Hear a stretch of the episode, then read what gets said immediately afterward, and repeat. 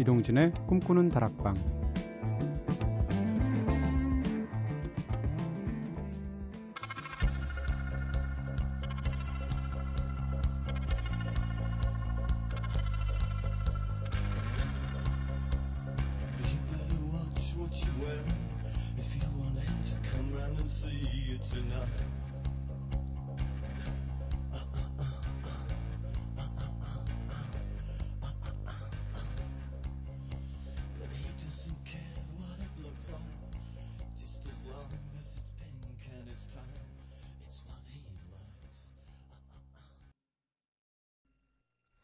안녕하세요. 이동진입니다. 이동진의 꿈꾸는 다락방 오늘 첫 곡으로 들으신 노래 Pulp의 Pink Glove 들으셨습니다.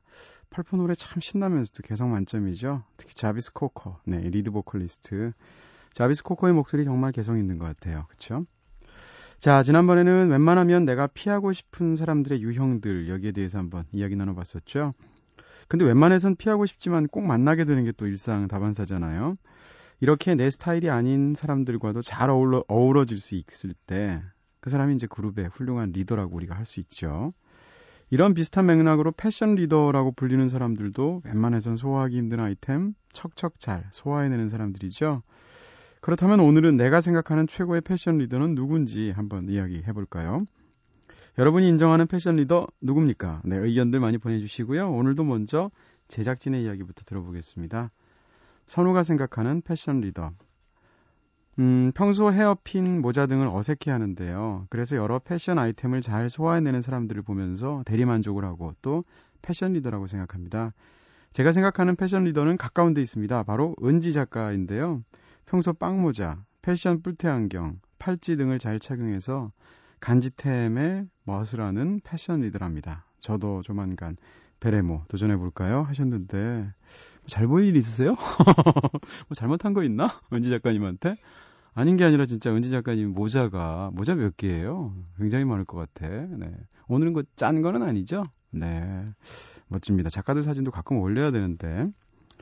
은지가 생각하는 패션 리더. 남들이 하면 정말 이상한 아이템도 이분이 걸치면 느낌이 달라지죠.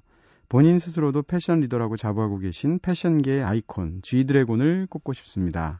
하지만 뭐니 뭐니 해도 머리부터 발끝까지 자신감으로 코디한 꿈다방의 패션 리더 김선우 작가 그리고 소년의 후드티와 정갈한 수트 패션 모두를 소화해내는 우리의 팔색조 동진 DJ 저에겐 모두 최고랍니다. 아 훈훈한 밤이에요 하셨습니다. 제 생각할 때 이 원고를 선우 작가님이 먼저 쓴 거예요. 그래서 은지 작가님이 이 지드래곤을 꼽고 싶네요까지 썼다가 답안을 살짝 훔쳐보니까 선호 작가가 온지 작가를 썼잖아. 그러니까 이거 삐질 것 같으니까. 맞죠? 네. 참.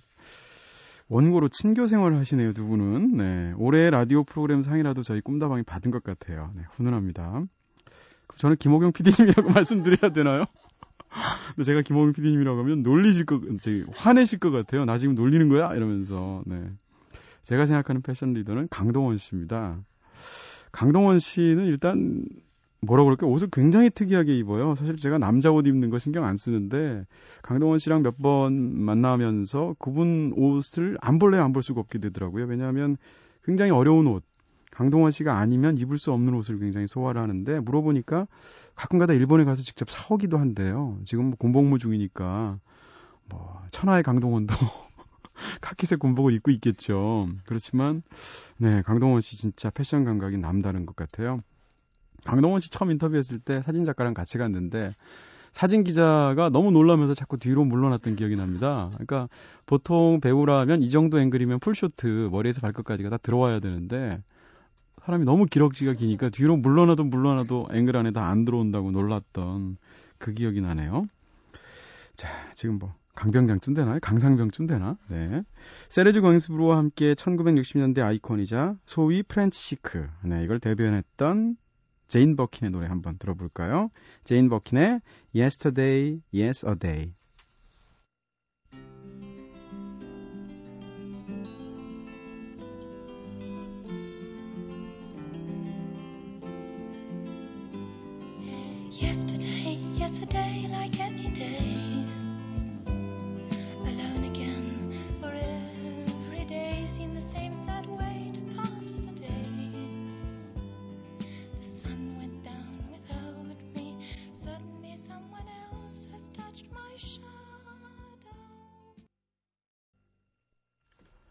네, 제인 버킨의 노래 Yesterday Yes a Day 들으셨습니다. 아, 진짜 엄청 속삭이네요. 네. 정지영 DJ님이 노래 부르면 이렇게 부르지 않을까요? 네, 은근 디스 같죠? 디스 아니고요. 네.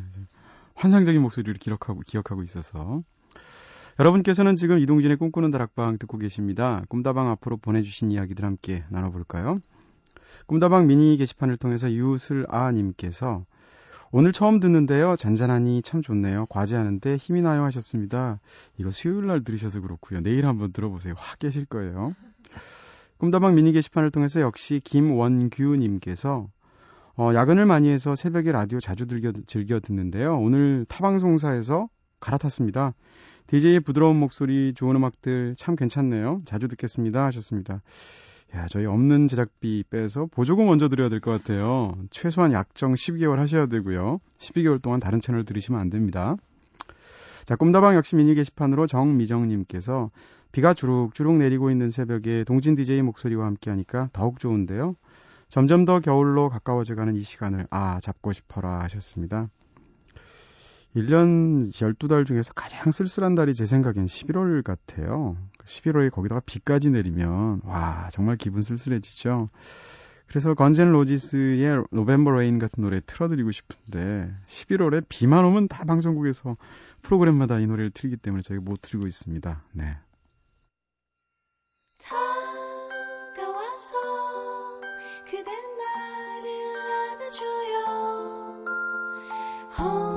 혼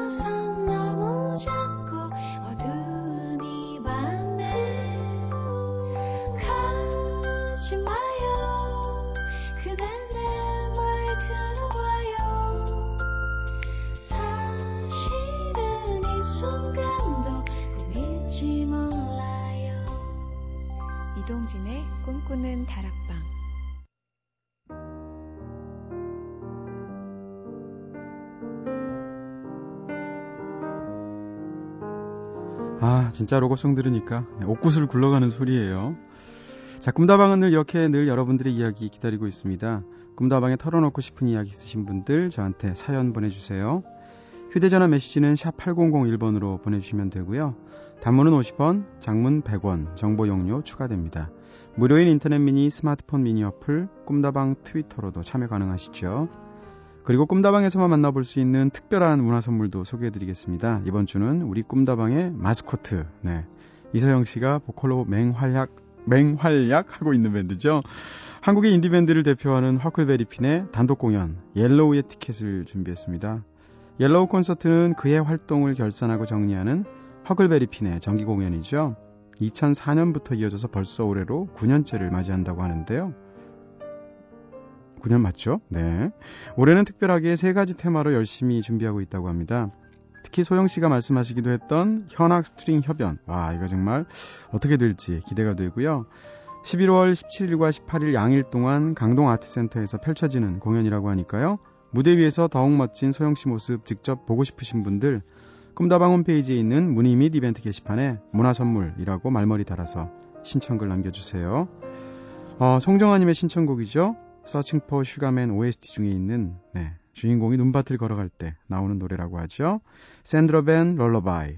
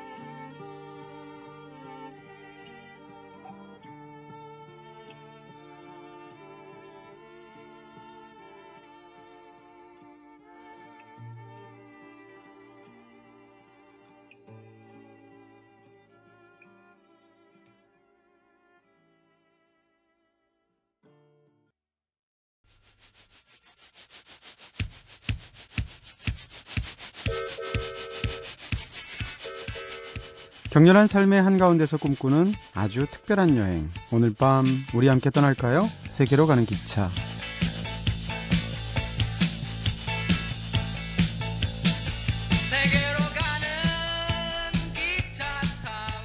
네, 일주일에 한 번 모든 걱정, 근심 다 내려놓고 다락방에서 훌쩍 여행 한번 떠나보는 날이죠. 반복되는 일상, 그리고 노곤노곤해진 여러분의 몸과 마음에 신기루 같은 환상적인 여행 선물해드리는 시간입니다. 세계로 가는 기차 그동안 2주간에 걸쳐서 낭만과 예술의 도시 파리로 네, 함께 여행을 떠나봤었죠. 유서 깊은 명소들과 파리의 다양한 매력들 함께 느껴볼 수 있었던 그런 시간이었는데요. 방송 듣고 보내주신 여러분들의 이야기들 함께 나눠볼게요.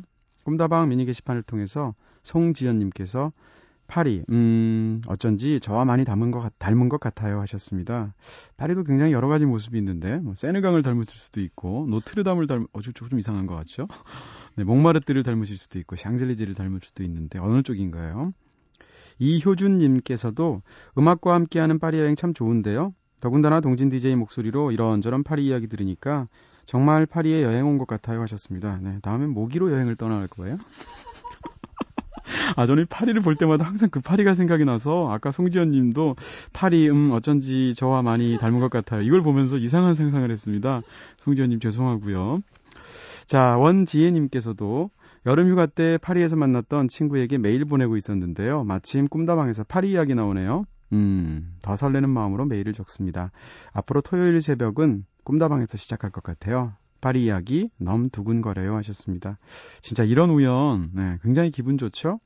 오늘 아침에 어떤 음악을 들었는데 저녁에 우연히 라디오를 틀었는데 그 음악이 나온다든지 뭐 이랬을 때 기분 굉장히 좋죠.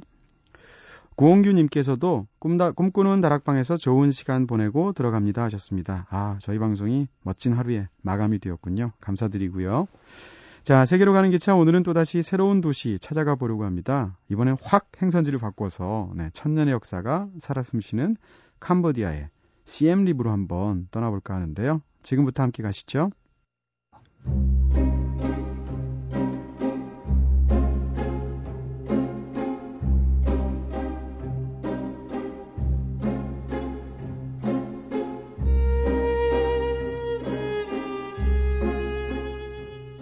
나예요. 티켓이 하나 더 있다면 나와 함께 가겠어?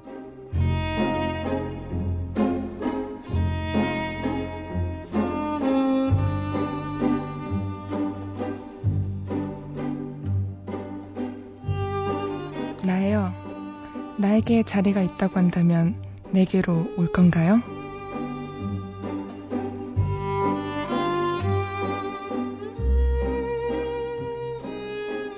혹시 알고 있나요? 옛날엔 뭔가 감추고 싶은 비밀이 생기면 어떻게 했는지. 산에 가서 나무를 하나 찾죠. 그리고 그 나무에 구멍을 파고는 비밀을 속삭이는 겁니다. 다 말한 뒤에는 그 구멍을 진흙으로 채워서 봉인했다고 해요. 그렇게 영원히 가슴 속에 묻게 되는 거죠.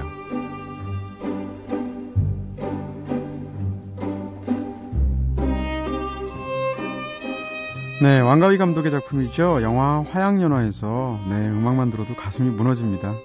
네, 주인공 차우가 그렇게 엇갈려버린 사랑을 가슴 속에 봉인하기 위해서, 묻기 위해서 앙코르와트로 찾아가죠.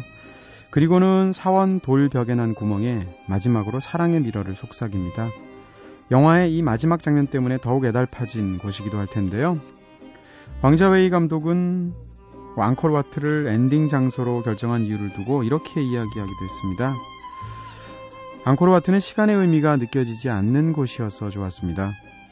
언제나 그 자리에 변함없이 존재하는 것, 그런 영원한 것을 표현하고 싶었어요.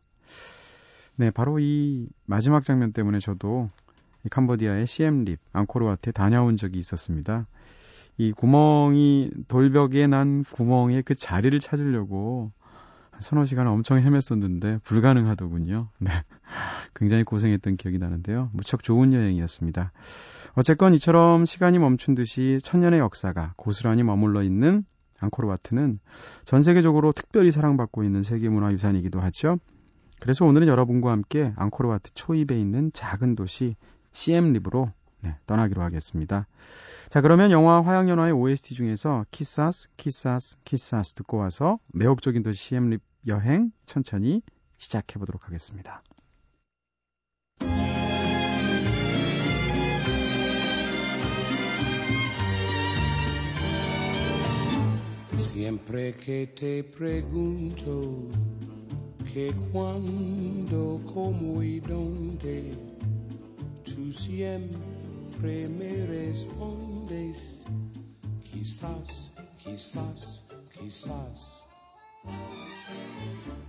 Y así pasan los días y yo desesperado. Quizás Quizás Quizás 냇킹콜의 노래로 들으셨습니다. 아마도란 뜻이라고 하죠. 아마도 아마도 아마도 네. 사실 캄보디아를 찾는 관광객들은 모두 앙코르와트 가려고 가는 거거든요. 어, 덕분에 CM립은 수도인 프놈펜보다 관광객이 훨씬 더 많이 오는 그런 지역인 것 같아요. 사실 프놈펜은 굉장히 위험한 도시죠. 그래서 잘 안 가는데 CM립은 치안도 굉장히 좋은 편입니다. 캄보디아의 북서부에 자리 잡기 자리 잡은 곳으로 앙코르와트가 세상에 알려지기 전까지 시엠립이라는 곳은 원래 작은 시골 마을에 불과했죠. 근데 1997년도부터 본격적으로 외래 관광객들이 들어오기 시작하면서 하루가 다르게 변화하고 있는 관광 도시가 되었습니다. 어, 발음하기도 참 어렵죠. 저희가 이걸 CM립이라고 쓰고는 있는데 CM립, 시엄리업, 시엄레아프, 시움리읍, 네. 시온 미움 이래도 되겠네요. 이렇게 여러 가지 발음으로 불리고 있지만 표기상으로는 시엠립이라고 쓰는데요. 현지 발음으로는 시음리읍에 가깝다고 합니다. 어쨌든 시엠은 시암, 네, 즉 지금의 태국을 가리키는 말이죠. 샴쌍둥이라고 할 때 바로 그 시암이죠. 립은 격퇴를 뜻한다고 합니다. 그래서 시엠립은 태국을 물리쳤다 라는 뜻이라고 하는데요. 이것은 캄보디아의 순환의 역사와도 관계가 있는 이름이라고 합니다. 어, 여기서 잠깐 캄보디아 역사를 한번 짚고 넘어가 볼게요. 인도 차이나 반도 남서부에 위치한 캄보디아는 베트남, 라오스, 태국에 둘러싸여 있죠. 그래서 끊임없이 주변 나라의 침공으로부터 시달려야 했다고 하는데요. 근대에는 약 90여 년간 프랑스의 지배를 받기도 했었고요. 또 프랑스의 지배가 끝난 후에도 정치적으로 엄청난 혼란을 겪으면서 크메르, 캄프치아 등등으로 공명이 바뀌기도 했었습니다. 그러다가 1993년 제정된 신헌법에 따라서 리펀 군주제로 회귀한 이후에 지금껏 이어져 오고 있죠. 하지만 아마도 캄보디아라는 나라 이름을 떠올리시면 제일 먼저 떠오르는 게 킬링필드 아닌가 싶어요. 네, 70년대 크메르루즈 정권 때 지도자 지도자 폴포트가 농민 천국을 건설한다는 명목하에 4년간 자국민을 대상으로 벌인 대량 학살 사건이 있었죠. 20세기의 가장 끔찍한 비극 중의 하나일 텐데요. 1979년 1월 베트남군이 프놈펜을 함락할 때까지 무려 전 인구의 4분의 1에 해당하는 200여만 명을 죽였던 것으로 알려져 있습니다. 이걸 롤랑 조페 감독이 영화 킬링필드로 네, 영화화하기도 했었죠. 아, 근데 이때 학살했을 때 여러 가지 그 기준이 있었는데 안경 쓴 사람들은 전부 다 죽였답니다. 왜냐하면 반 엘리트적인 어떤 농민 이상 사회를 폴포트가 만들기 위해서였다고 하는데 저는 여기 갔었으면 안경 때문에 더군다나 안경도 빨간색이니까 네 초기에 큰 일을 당했을 것 같네요. 한국에 태어나서 다행이고요. 자, 킬링필드 OST에 등장하는 네, 너무나도 유명한 존 레논의 노래, 노래죠. 실제로 이 존 레논의 어, 음악과 유산들을 그 전시하고 있는 박물관이 어, 영국의 리버풀에 있는데요. 그 리버풀에 가면 Imagine관이 따로 있어요. 이 노래죠. 근데 그 Imagine관의 뒷 배경으로 끊임없이 동영상이 돌아가는데 그 중에 하나가 바로 킬링필드의 모습인데 어떻게 딱 그것까지도 연결이 되네요. 존 레논의 노래 듣겠습니다. Imagine.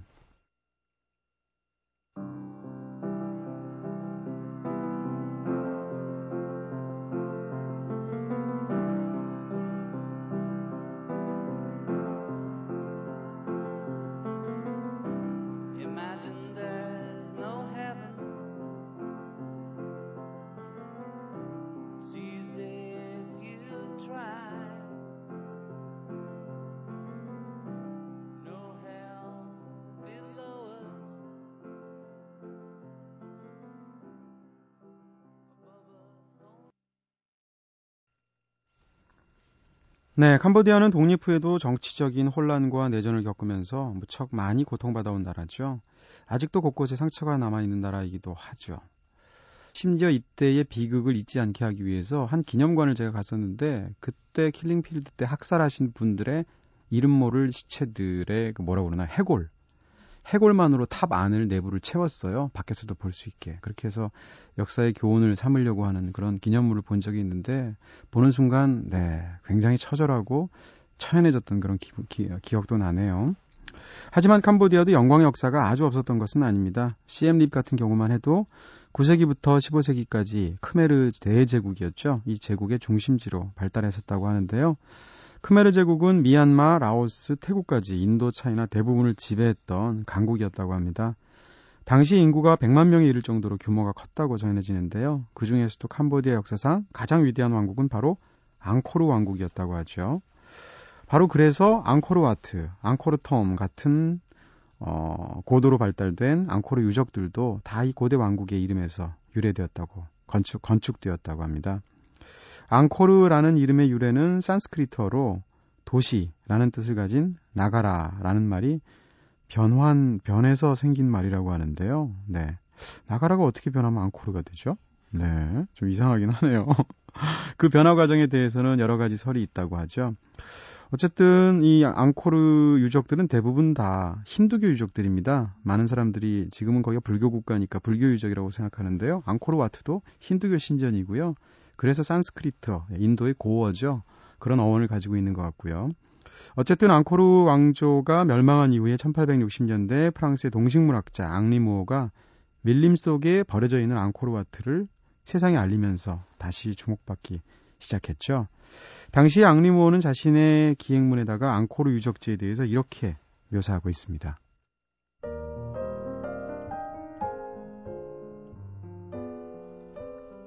이곳에 사는 사람들은 정글에 대한 미신적인 두려움 때문에 자연에는 손을 대지 않았다. 그로 인해서 자연의 생명이 이처럼 번식하고 있는 곳은 세계 어디에도 없을 것이다. 또한 이 지방에는 다음과 같은 전설이 있다.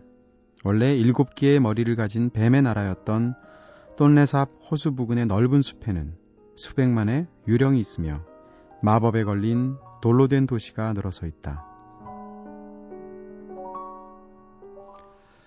네, 프랑스에서 문화부 장관을 지내기도 했던 앙드레 말로의 왕도로 가는 길이라는 소설도 있죠. 세월에 묻힌 고대의 조각을 찾으러 떠난 젊은 고고학자와 모험가의 이야기를 담은 소설이죠. 그런데 사실 우리가 앙코르 와트라고 부르는 유적은 거대한 앙코르 유적군을 대표하는 하나의 사원이죠. 시엠립 일대에는 앙코르 와트 외에도 앙코르 톰, 따프롬, 어, 톰마논, 스라스랑, 따케오, 네, 프라사트, 크라반까지 앙코르 왕조의 사원과 왕궁 무덤들이 정말 다양하게 조성되어 있는데요. 그 중에서도 가장 인기 있는 게 앙코르 와트죠. 앙코르 와트는 앙코르 왕조의 절정기였던 12세기에 수리아 바르만 2세가 건축한 것이라고 전해집니다. 네. 지금은 불교 사원으로 사용되고 있지만 아까 말씀드린 대로 원래는 힌두교 사원이었죠. 어, 앙코르 와트는 건설 당시에 공사 기간만 무려 37년이 걸렸다고 하는데요. 동원된 인력이 2만 5천 명에 달했다고 합니다. 지금도 슈퍼컴퓨터로 앙코르와트의 도면을 제작하는 데에만도 3년이 3년여의 기간이 걸린다는 이야기까지 있다고 하는데요. 이 어마어마한 규모의 사원을 짓기 위해서 1천년 전 크메르인들이 변변한 장비 하나 없이 그 많은 거대한 돌들을 도대체 어디서 어떻게 운송해 왔는지 이것은 그 자체로 불가사의한 일로 수많은 사람들의 궁금증을 자아냈었죠. 그런데 얼마 전에 그 비밀이 풀리게 됐다고 합니다. 바로 수백 개의 운하를 통해서 돌들을 운반해 왔었다는 사실이 새로 밝혀지게 되었는데요. 어쨌든 비밀을 밝혀낸 이후에도 천년 신화가 고스란히 잠들어 있는 고대 왕국 앞에서 그저 찬탄하게 되는 것은 변함이 없는 사실일 것 같습니다. 어, 아름다운 폐허라고도 불리는 앙코르 유적지는 이렇게 전 세계적으로 사랑받는 명소가 되었는데요. 한국에서도 직항 노선이 있죠. 그래서 금방 갔다 올 수 있습니다. 어, 금요일 하루 반차 정도 내시고 금요일 날 떠나서 일요일 밤에 돌아올 수도 있을 정도의 그런 가까운 여행지가 됐고요. 네, 시엠리까지 아마 한 대여섯 시간 정도 걸리는 것으로 알고 있고요.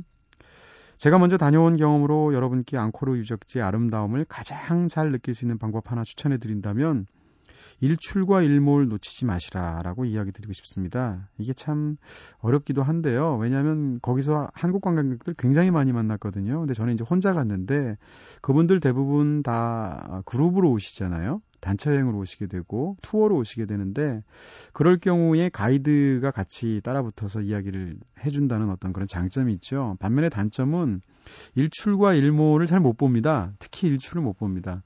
일출을 보게 되려면 한 5시에서 6시 사이, 보통 한 5시 반 정도 해가 뜨던데 그 시간에 맞춰서 가야 되는데 단체 관광객은 그 시간에 가기에 편의상 맞지가 않는 거죠. 굉장히 어렵죠. 근데 제가 앙코르와트를 여러 번 갔는데요. 그 며칠 동안에 일출 때의 알코르와트는 정말 너무 아름답거든요. 근데 낮에만 가면 그냥 웅장한 느낌 정도예요. 그러니까 어떤 희생을 치르시더라도 마치 만약에 CM립까지 가셨다면 반드시 일출 때 앙코르와트를 좀 가보시라. 앙코르와트 뒤로 딱 해가 떠오르는 그 지점이 있거든요. 서양 관광객들은 그 지점에서 그걸 보기 위해서 4시부터 기다려요. 그래서 딱 해가 떠오르는 순간에 굉장한 찬탄을 느낄 수가 있고요. 또 한 가지는 일출 직전에도 앙코르와트 내부를 개방합니다. 그러니까 그 어두컴컴한데 조명도 없는데 내부를 걸어 다닐 수가 있는데 그 느낌이 굉장해요. 왜냐하면 제대로 걷기가 어렵기 때문에 벽을 더듬어서 이렇게 다니게 되는데 캄보디아가 이렇게 더운 나라임에도 불구하고 돌은 굉장히 차거든요. 그랬을 때 그 차가운 돌로부터 내 몸으로 전해져 오는 어떤 천년의 신비 같은 느낌 이런 것들이 굉장해서 앙코르와트에 가시면 꼭 일출을 일출 때 한번 가보시라. 네. 가이드한테 팁을 줘서라도 네. 그 말씀 드리고 싶고요. 어, 그때 그곳을 다녀와서 제가 여행기를 쓴 적이 있습니다. 여러분과 그때 그 감정들 함께 나누고 싶어서 짧게 들려드릴게요.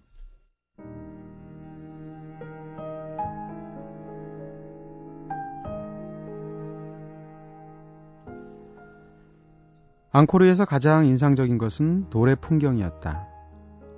바이온에서 프레룹까지 앙코르의 그 많은 유적지들은 돌의 미소와 돌의 침묵 그리고 돌의 영혼을 보여주었다. 돌과 돌이 교합하고 돌과 돌이 갈등하며 돌 위에 돌이 자라고 돌 아래 돌이 썩어가는 광경은 세월을 악교 삼아서 이루어낸 대지의 호흡이나 다름없었다. 허물어진 담장 위로 거대한 나무가 자라는 페어의 사원 따프롬 같은 곳에서는 돌은 무너진 채 그 자체로 자연의 일부가 되기도 했다. 수백 년 전 앙코르 곳곳에 거대한 건축물을 세워 올린 첨단 공학과 예술도 시간이 흐르면 곧 자연이 되었다. 앙코르 유적에서 인간이 이뤄낸 것과 자연이 이루어낸 것 사이에는 아무런 차이가 없었다. 돌은 쌓여서 문명을 이루었고 흩어져서 자연으로 돌아갔다. 바스러진 돌 위로 개미들이 분주히 기어다녔다. 네, 이때 제가 기분이 착 가라앉아서 글을 쓴 것 같네요. 네. 밥 딜런의 노래 들을까요? Blowing in the Wind.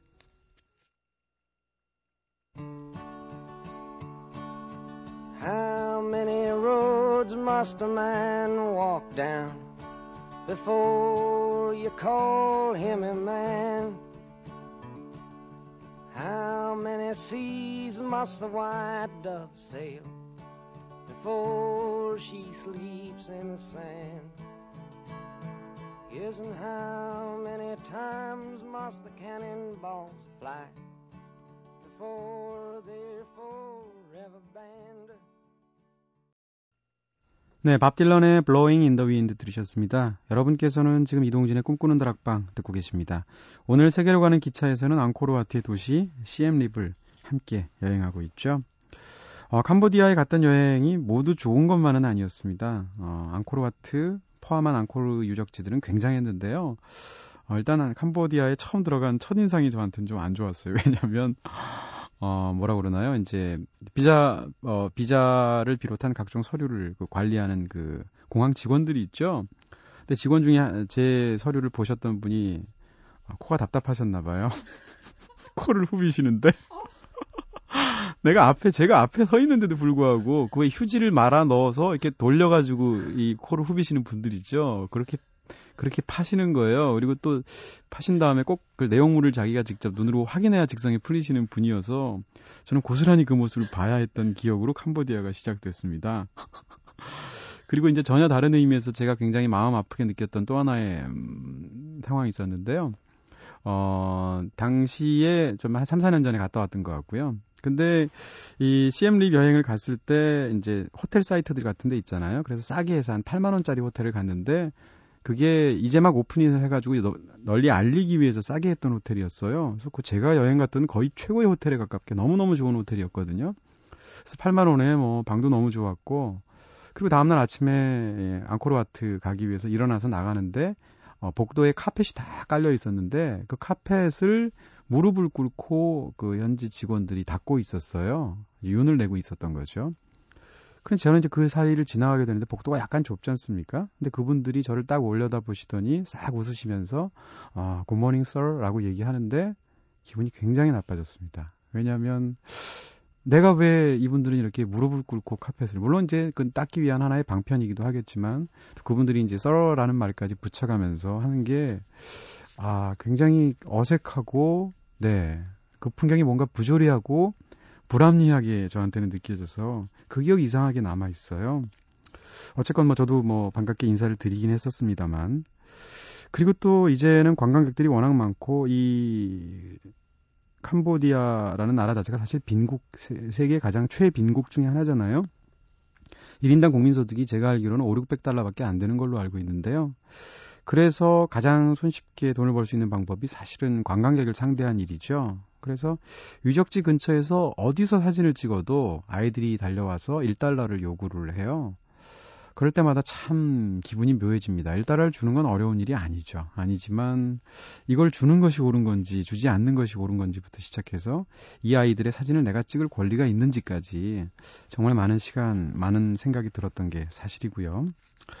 그리고 제 관광 관광 코스 중에 하나이기도 한데 그 가장 제가 마음이 이상했던 것은 똔레삽이라는 아시아 최대 규모의 호수를 갔었을 때입니다. CM리 가시는 분들 여기 많이 가세요. 왜냐하면 남쪽으로 한 10여 킬로미터 정도 떨어져 있거든요. 어, 호수에서 생활하는 수상 마을인데요. 이 똔레삽이라는 건 호수의 이름이고요. 현지인들의 삶을 느낄 수 있어서 저도 한번 얘기를 듣고 갔는데 저는 물론 이제 혼자 갔죠. 그때 현지인들의 실상, 살아가는 모습을 직접 보는 게 그렇게 기분 좋지만은 않았습니다. 사실 굉장한 충격을 받았고요. 필름 속을 걷다란 제 책에도 이 글을 실은 적이 있는데 그때의 마음을 이어서 한번 들려드리도록 하겠습니다.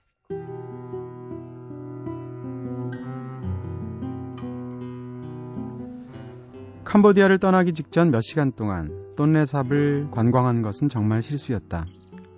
수상 마을이라기에 이국적인 풍광을 기대하고 따라 나섰는데 보트를 타고 다니는 동안 점점 더 마음이 무거워졌다. 캄보디아에서도 최민층이 모여 사는 그곳의 실상은 진정 참담했다. 호수라고 불리는 그 거대한 흙탕물 바다는 거주민들의 삶 자체였다. 피부에 튀기만 해도 이맛살이 찌푸려질 것 같은 그 물을 주민들은 그냥 마셨다. 아이들은 그 속으로 잠수해서 물고기를 잡거나 대야를 배처럼 타고 다니면서 관광객들에게 손을 벌렸다. 그 탁한 호수에서 살 수 있는 어종은 메기와 뱀장어밖에 없었다. 똔레삽이 신선한 물을 뜻하는 말이라는 그런 역설 속에는 세계의 부조리가 고스란히 들어앉아 있었다. 나를 위해 보트를 몰아주던 운전사 코이에게 물이 이렇게 탁한데 왜 신선한 물이라는 이름이 이 호수에 붙었는지 물었다. 이 물을 먹어도 저희는 아무 탈이 없으니까 그만하면 신선한 물 아닙니까? 라는 게 그의 대답이었다. 명쾌하기 이를 데 없는 그의 답변은 스스로 삶에 대한 자조처럼 들렸다. 행복할 수 있는 조건을 덜 갖춘 것으로 보이는 사람들을 보면서 스스로 상대적으로 행복하다고 느끼는 것은 과연 온당한 일일까? 나는 정말 이들보다 행복한가? 그러나 또한 진정한 행복이란 물질과 아무런 상관이 없다고 똔레삽에서 현자처럼 말하는 것은 또 얼마나 큰 위선인가? 보트를 돌려서 돌아오는 길에 해가 뉘엿뉘엿 졌다. 이 흑빛 삶의 터전에 비치는 태양도 다른 어느 곳의 태양만큼이나 아름답다는 사실 속에는 기묘한 슬픔이 배어 있었다.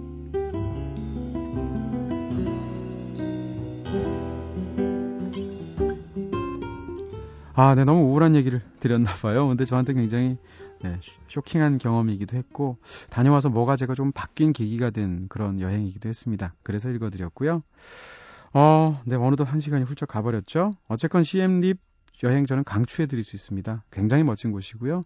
특히 앙코르 유적지 딱 몇 시간만 갔다 오지 마시고, 네. 이곳저곳 유적지를 옮겨 다니면서 충분히 보실 수 있기를, 어, 그렇게 말씀을 드리고요. 자, 이제 마치야 되겠네요.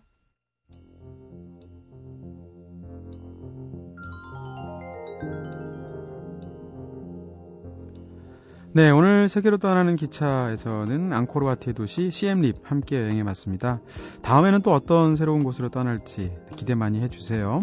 마지막 곡으로 마하디의 노래 춤추는 바람 듣겠습니다. 지금까지 연출의 김호경, 구성의 이은지 김선우, 저는 이동진이었습니다. 꿈다방 여기서 불 끌게요.